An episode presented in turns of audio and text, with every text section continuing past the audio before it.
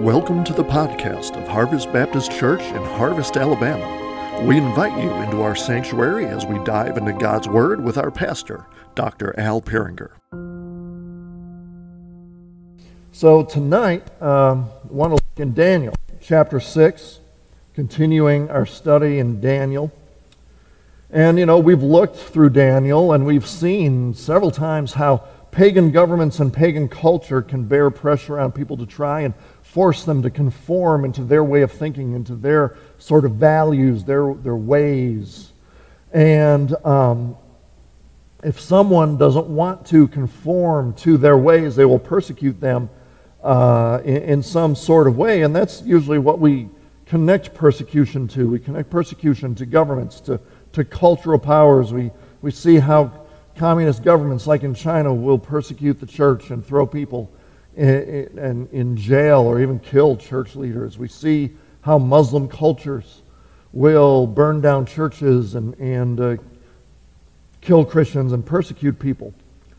Um, but sometimes the persecution that comes our way, it, it, it becomes a little bit more personal in that there are individuals who have a problem with our expression of faith and, you know, they'll do things to mess with us, they'll do things to uh, destroy us just because of what we stand for and because of who we follow. And so, if someone doesn't like our biblical values, they might try and do stuff to us. They might try and spread rumors about us. They might try and ruin our reputation.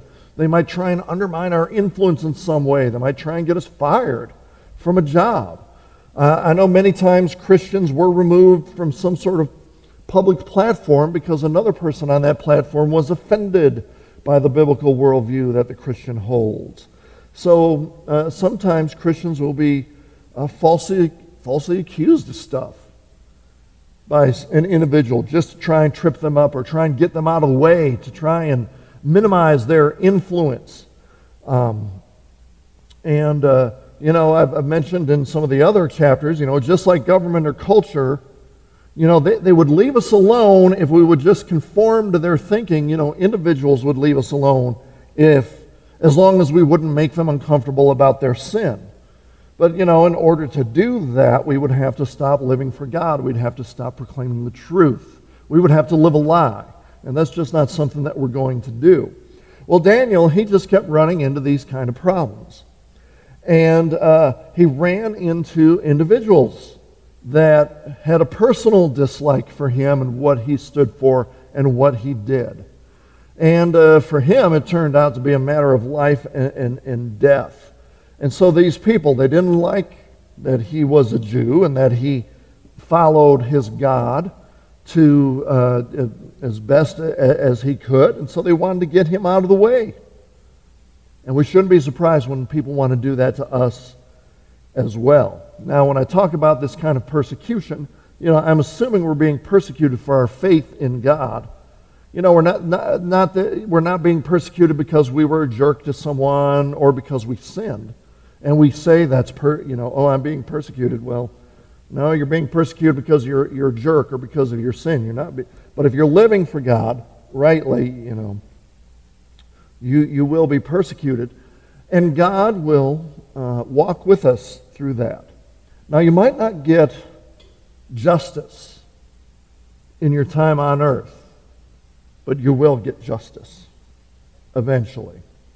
And so, if you run into individuals who are persecuting you because of your stance with God, take heart. God is with you. As we see, God was with Daniel through what he was uh, going through. And so, we're going to take this chapter uh, bit by bit. But uh, first, I want to talk about the flagrant flagrant persecution that Daniel went through in verses 1 through 9, uh, this is what is described for us. It says that it pleased Darius to set over the kingdom 120 satraps to be throughout the whole kingdom, and over them three high officials, of whom Daniel was one, to whom these satraps should give account so that the king might not suffer, might suffer no loss. Then this Daniel became distinguished above all the other high officials and satraps because an excellent spirit was in him. And the king planned to set him over the whole kingdom. Then the high officials and the satraps sought to find ground for complaint against Daniel with regard to the kingdom. but they could find no ground for complaint or any fault because he was faithful, and nor, no error or fault was found in him. Then these men said, We shall not find any ground for complaint against this Daniel unless we find it in connection with the law of his God. Then these high officials and satraps came by agreement to the king and said to him, O King Darius, live forever. All the high officials of the kingdom, the prefects and the satraps, the counselors and the governors, are agreed that the king should establish an ordinance and enforce an injunction that whoever makes petition to any god or man for 30 days except to you, O king, shall be cast into the den of lions. Now, O king, establish the injunction and sign the document so that it, can, it cannot be changed according to the law of the Medes and the Persians, which cannot be revoked. Therefore, King Darius signed the document and the injunction.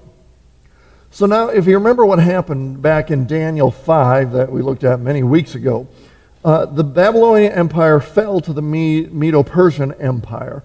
And Daniel, uh, was, you know, he, he was someone who had served with the Babylonian government for decades, for, in many different capacities, even though toward the end he was kind of forgotten about when Belshazzar was, uh, was the king. But here comes Darius as king in the Babylonian area. He, he wanted to build his bureaucracy, which is a very hard word to say, by the way. And he was trying to build his government so that, you know, he wouldn't suffer loss, so that it would run efficiently, so that the right taxes was gathered, and so that, that there were certain right people put in place to prevent uh, any sort of military or political coup. So he set this up and he put these 120 satraps, which are like mid level management, middle management, I guess. But then he placed three men over, over them, and Daniel was one of these three men, these administrators. And you know, Daniel, he had plenty of experience. He was known to have worked in Babylon, known to do great things under Nebuchadnezzar and, and the like. And, and Darius noticed that Daniel had great skill that he was very wise and he had wonderful experience going into this. But it wasn't merely the talent and gifting that set him apart. It says that Darius also noticed that Daniel had an excellent spirit. Now, Darius didn't know that it was God's Holy Spirit that had empowered Daniel, but the king noticed that Daniel was different because he followed this God. On this side of things, I mean, we understand that God, through his Holy Spirit, was working through Daniel and, and made him effective and, and gave him grace in the sight of those who were all around him. But either, and, and you know, the, the Holy Spirit will do the same through us as well if we allow the Holy Spirit that, that free reign in our life instead of trying to do things in our, our own power. But Darius thought that Daniel so excelled over everybody else that he wanted to promote Daniel even further to a position that I think would be equivalent to being like second in the kingdom. You know, it'd be kind of like what, what uh, Joseph was under Pharaoh. Remember the story of Joseph and how he was lifted up, and, and Pharaoh said, Well, I'm going to put you over all the kingdom. I mean, you're only right below me, but everything else is under you. And so it looked like Daniel was going to be kind of in, in a similar situation, even though, I mean, Daniel was in his 80s by this time. And so all these youngsters in the government, they weren't too keen that this 80 year old Jew, I mean, this uh, guy from an, another country and another ethnicity and all that, that, that he was going to get this high place in government. I mean, this was kind of if you would say government officials like this had a dream, that was their dream. I want to be right under the king. I want to have that power.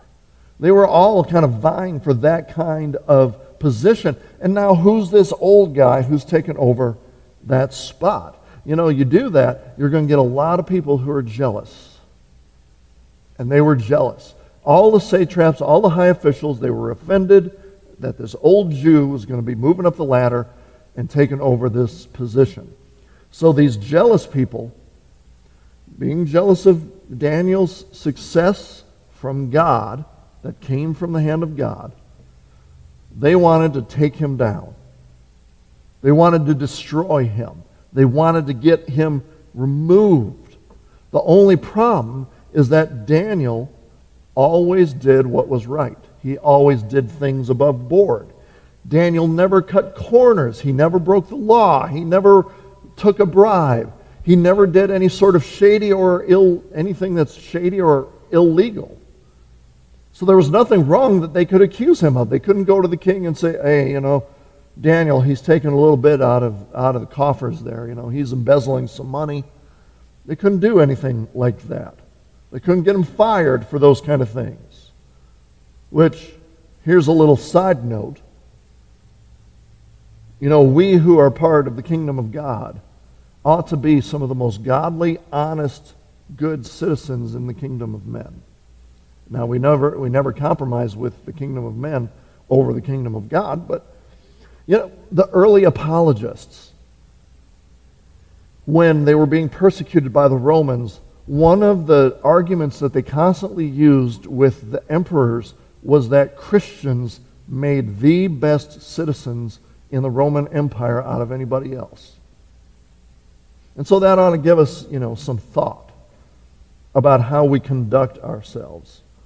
Daniel conducted himself rightly in everything that they, they, they did. They, you know, they tried to find something to accuse him of. They tried to get him fired. They want to get him out of there, but they, they had nothing to go on.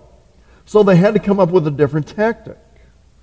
The, they knew that the only way that they would be able to trip him up would somehow have to be connected to the law of his God. That means that they knew Daniel was so devoted to God that he followed God's laws to a T that somehow they could find a way to weaponize that. They knew Daniel's beliefs because Daniel's convictions were not hidden. The whole empire, or anyone you know who knew Daniel, anyone within the empire that knew Daniel, knew he was a Jew who faithfully followed his God. They knew where he stood with God. And here again, kind of a side note, that begs the question for us do people know where we stand? Do, do people know that we are followers of Christ? Or are we a follower of Christ kind of in secret? Are we kind of like a, a Christian ninja? Okay, that, that probably doesn't sound right, but you know what I mean. You're just sneaky about your whole Christianity thing. You're sneaky. You know, ninjas are sneaky. They're supposed to, you know, that you're not supposed to know they're there. Are you a Christian ninja where people don't even know you're a Christian? You're just so sneaky about it. Would people be surprised that you're a Christian if they found out? Well, that didn't happen with Daniel. There was no being a ninja with him. He was, he was out there with his faith and being devoted to God and living a holy life and praying and, and doing everything. And so they said, somehow we're going to use that. We're going to weaponize that. So they devised their plan. But to see it through, they'd have to trick the king. They come to this king, to the king, they come to Darius with this brilliant idea. And they say, Oh, king, well, live forever. You know, that's the way you were supposed to say hi to the king. All the government officials are in on this. Everyone thinks this is such a great idea, even though obviously Daniel had no idea this was going on. Listen to this, Darius. All of us think you should make this law that no one can pray to any god or go through any sort of priest or mediator except to you for the next 30 days. Well, the king is flattered. I mean, his ego is getting, getting stroked here. But the king doesn't check the facts. And he's thinking, well, you know, to ensure loyalty among the people, yeah, why not? That sounds good to me. No one can go to their God, just come to me. I, and, you know, I don't think it's that he thought he was a God. It's just that, you know, come to me and I'm the one that will mediate to the gods for you. So the king signs the decree. I mean, we, we use the term the law of the Medes and the Persians, meaning, I mean, Once it's set, it's set. There's no turning back. It's not, even the king can't change what has been written. And so here it is. He is being persecuted by individuals who are jealous of him, and he's being persecuted because of his, his faith. And now these wicked men, they turn their flagrant persecution into law, an unchangeable law. And now everybody knows that it's law. So Daniel, he knows it's law. Hey, the king has signed this decree. No praying to God, no praying, going through a priest or, or nothing. Don't go to anyone, only the king himself. So, what is Daniel going to do? Well, let's look at the fearless prophet. Let's read verses 10 through 17. See what the fearless prophet did. It says, When Daniel knew that the document had been signed, he went to his house where he had windows in his upper chamber open toward Jerusalem. He got down on his knees three times a day and prayed and gave thanks before his God, as he had done previously. Then these men came by agreement and found Daniel making petition and plea before his God. Then they came near and said before the king concerning the injunction, O king, did you not sign an injunction that anyone who makes petition to any god or man within 30 days, except to you, O king, shall be cast into the den of lions? The king answered and said, The thing stands fast according to the law of the Medes and the Persians, which cannot be revoked. Then they answered and said before the king, Daniel, who is one of those exiles from Judah, pays no attention to you, O king or the injunction that you have signed, but makes his petition three times a day. Then the king, when he heard these words, was much distressed and set his mind to deliver Daniel. And he labored till the sun went down to rescue him. Then these men came by agreement to the king and said to the king, Know, O king, that it is a law of the Medes and Persians that no injunction or ordinance that the king establishes can be changed. Then the king commanded, and Daniel was brought and cast into the den of lions. The king declared to Daniel, May your God, whom you serve continually, deliver you. And a stone was brought and laid on the mouth of the den, and the king sealed it with his own signet and with the signet of his lords, that nothing might be changed concerning Daniel. Okay, so the king signs a decree and it goes out. 30 days, you can't pray to your God. You can only go to the king with your petitions. Daniel finds out about this decree. Now, let's think about this from a human standpoint. A, a normal human standpoint would think, well, you know, it's just 30 days. I mean, I can hide out for 30 days. I can pray in secret for 30 days. I can hide my faith for 30 days and then just after the 30 days jump back at it. Nobody'd know the difference. That would be a temptation that would be faced here.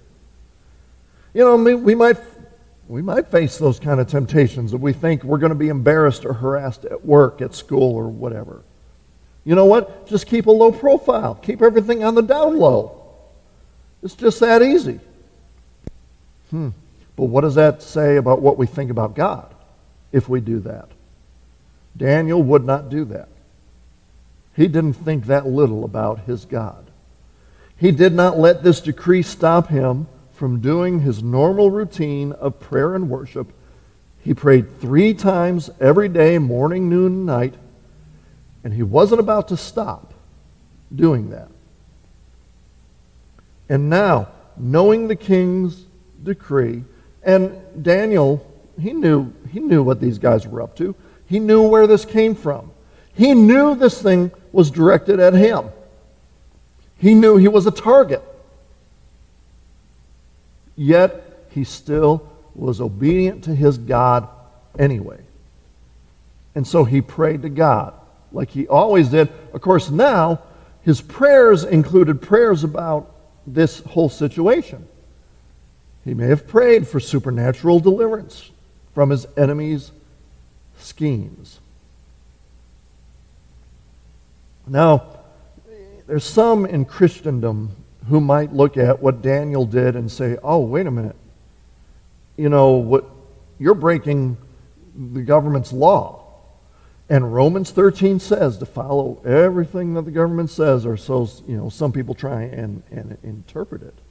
Well, here's the thing. I mean, we are to follow government laws as long as they do not contradict divine laws. If there is ever a conflict between human laws or government laws and divine law, guess one w- wins out? We obey God. We don't obey man.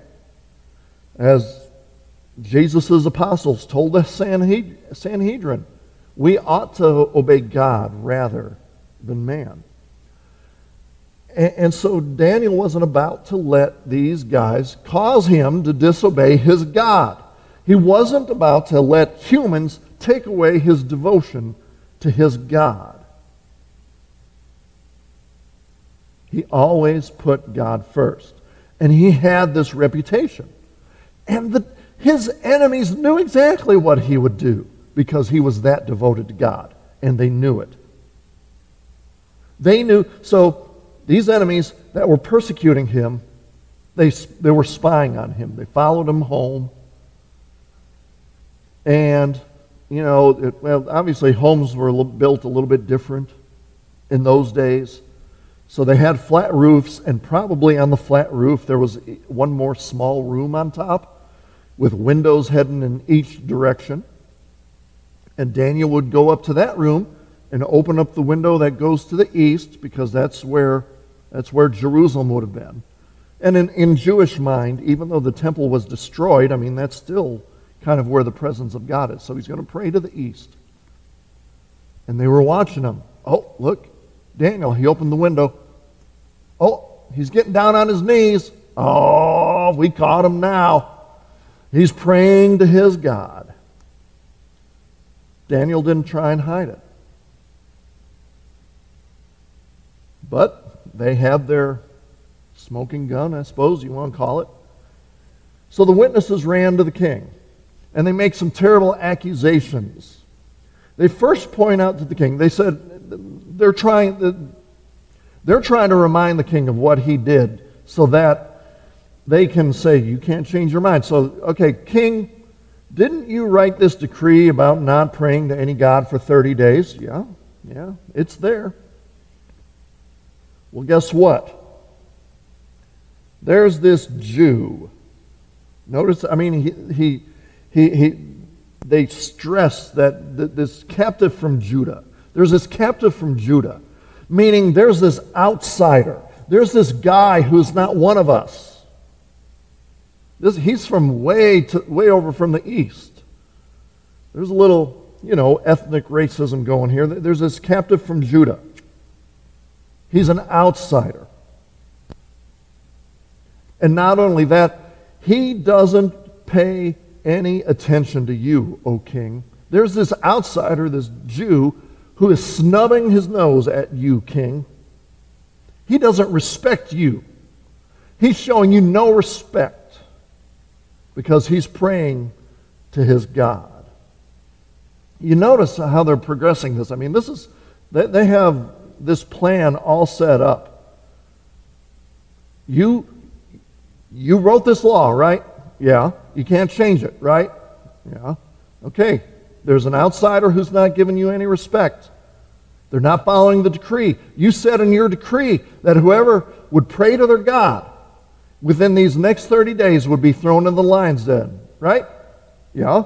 The law is irrevocable. You can't change it. Yep. Can't change it. Well, King, this Daniel that you are so high on, this Daniel that you wanted to make second in command of the empire or whatever, he's the one. The king is no dummy. He knows immediately that he had been played. He knows immediately what happened. He's mad at himself because he fell for it, and he's mad at those guys because they led him to it but the law is the law. And he spends the rest of the day trying to find a legal loophole There's got to be some way around this. He gets all his attorneys around. All right, come on. Look in the statute books. There's got to be some way around this. We got to save Daniel. They have until sundown when Daniel has to be thrown into the lion's den. But they, find, they can't find anything. So Daniel has to be thrown into the lion's den. And Daniel is, there's probably, you know, it's probably a big pit of some sort, cave, cavern. And there's uh, an opening, you know, that, that they have a rock on to, to, you know, protect. They move the rock.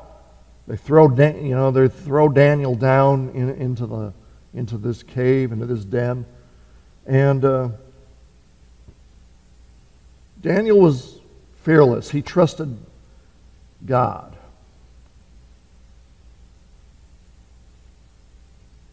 Would we trust God in such a situation? You know, and the, the king knows, again, the king knows his devo- Daniel's devotion to God. He says, I mean, the king, this pagan king, even says a prayer, you know, this God that you serve continuously, may he save you. May he save you.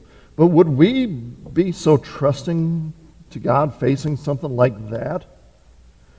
And, you know, it's, it's easy to talk big when we're not re- actually faced with a situation like that. It'd be easy just to say off the cuff, yeah, you know what, I would die for God. The problem is that so many people who say that they would die for God don't even live for God. So, how in the world are you going to die for God if you don't even live for Him? Again, are you a ninja Christian? Or do you live your faith? And do you even think your faith is worth dying for or living for? Either one. Well, what happened to Daniel? Well, then, through the rest of the chapter, we see the foiled plan of these men. We see the foiled plan. Let me read from verse 18 uh, to the end of the chapter. Then the king went to his palace and spent the night fasting. No diversions were brought to him, and sleep fled from him.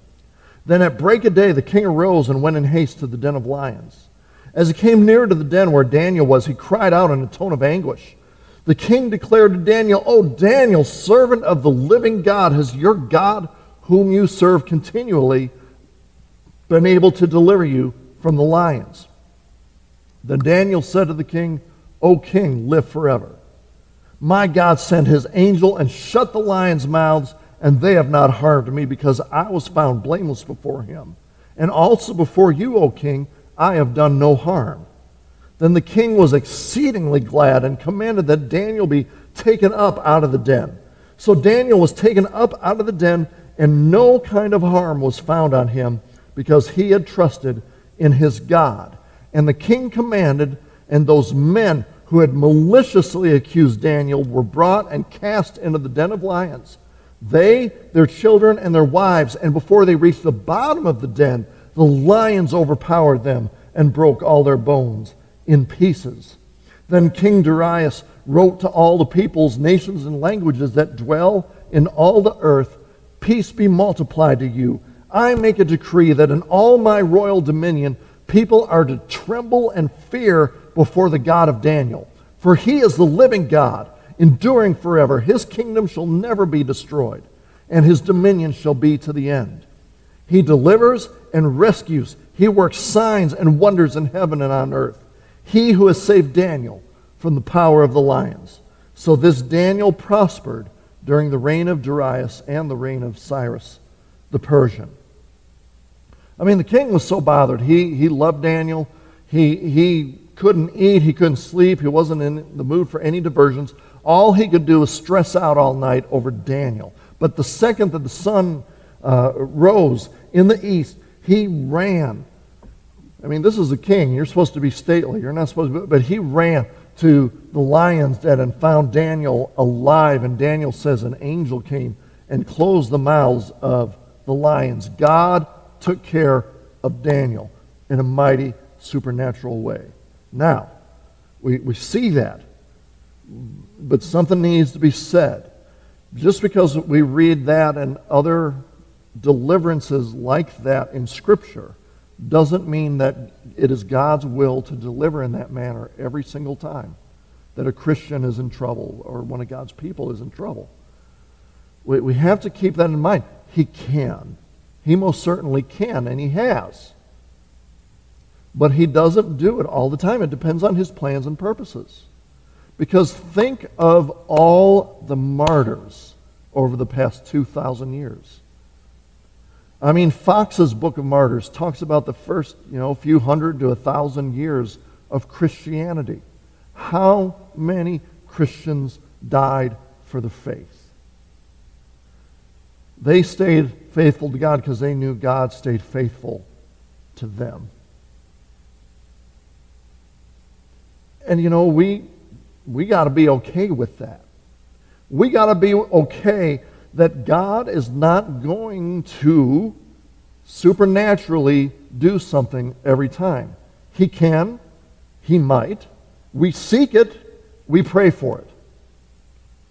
But He might not. You know, you think back to chapter 3 when, when Shadrach, Meshach, and Abednego were about to be thrown into the fiery furnace. What they said to Nebuchadnezzar, they said, Our God is more than able to deliver us from the furnace and to, to deliver us out of your hands, O Nebuchadnezzar. But even if he doesn't, we're still not going to bow down to your idol. We're not going to bow down to your statue. They were like, he might, he could, he's more than capable, he's more than powerful enough, but he might choose to not deliver us, and we're okay with that too. We're still going to follow his ways. And so Daniel was faced with the same thing. I'm going to pray. I'm going to still do follow my God wholeheartedly. And I'm going to be thrown into the den of lions. God might save me. God might not save me. But either way, I'm going to remain devoted to God. That's where faith is put, put to the test. If God's plan is not to deliver you, if God's plan is different than you think it ought to be, are you going to be okay with that? If God's plan is different than yours, are you okay with that? Will you still worship Him? Will you still faithfully follow him. We get all bent out of shape when, when things don't go our way. That was not God's plan. Are you okay that God's plan, in the grand scheme of things, is greater than your plan? Are you going to be okay with that? If you're not okay with that, you are going to live a very frustrated life. Because quite often, God's plan is a whole lot different than our plans are. But God can deliver in mighty ways. He can still do supernatural things.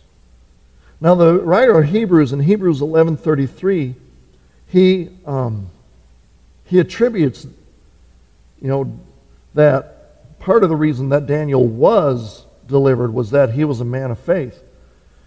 Because Hebrews 11:33, you know, it talks about I mean, that's the great faith chapter.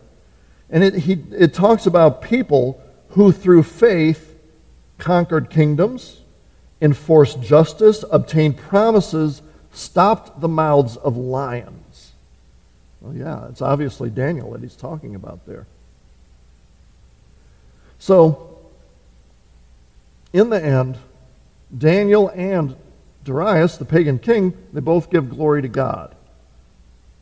God did what he did to save Daniel, not just to save Daniel, but so that he gets the glory and honor. And because of what happened, Darius sends out this decree. Everyone in the kingdom is to fear Daniel's God. You know, Darius gets it a little bit quicker than Nebuchadnezzar did. And so he just puts it out there. Daniel's God is, is great. Fear him and, and, show him due diligence.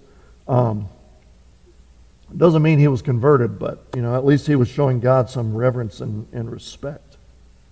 And not only did God save Daniel, he prospered Daniel. And so God can and will and does do great things for his children. But it's all according to his plan and his purposes, and we give him thanks for that.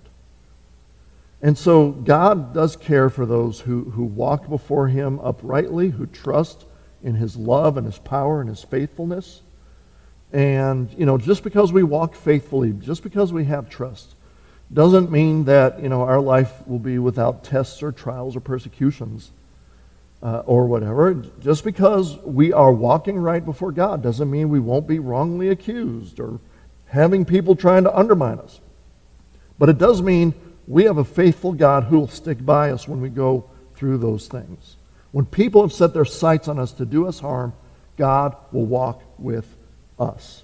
But now, some quick questions, uh, things to think about as, as we end, some lessons. One question is Will our Christian walk stand out such that people know that we believe in Jesus? Will our Christian walk stand out so people know? Or are you going to be a ninja? Secondly, will you choose to remain faithful to God even in trials and tests and tribulations and persecutions? Third, will you trust God or not in the middle of whatever it is you might be in the middle of right now? Because everyone's going through something different. Will you trust God to do whatever it is He thinks is best? Whatever He thinks you ought to do. And so let's pray tonight that God would work in us to make that a reality. Let's pray that God would give us that attitude that I'm going to walk with you and I'm going to be obedient to you. I'm not going to be a jerk. I'm not going to be obnoxious or whatever, but I'm going to walk obediently and faithfully for you. And if somebody doesn't like it, you're going to have to deal with it, God. And if they attack me, you're going to have to deal with it, God.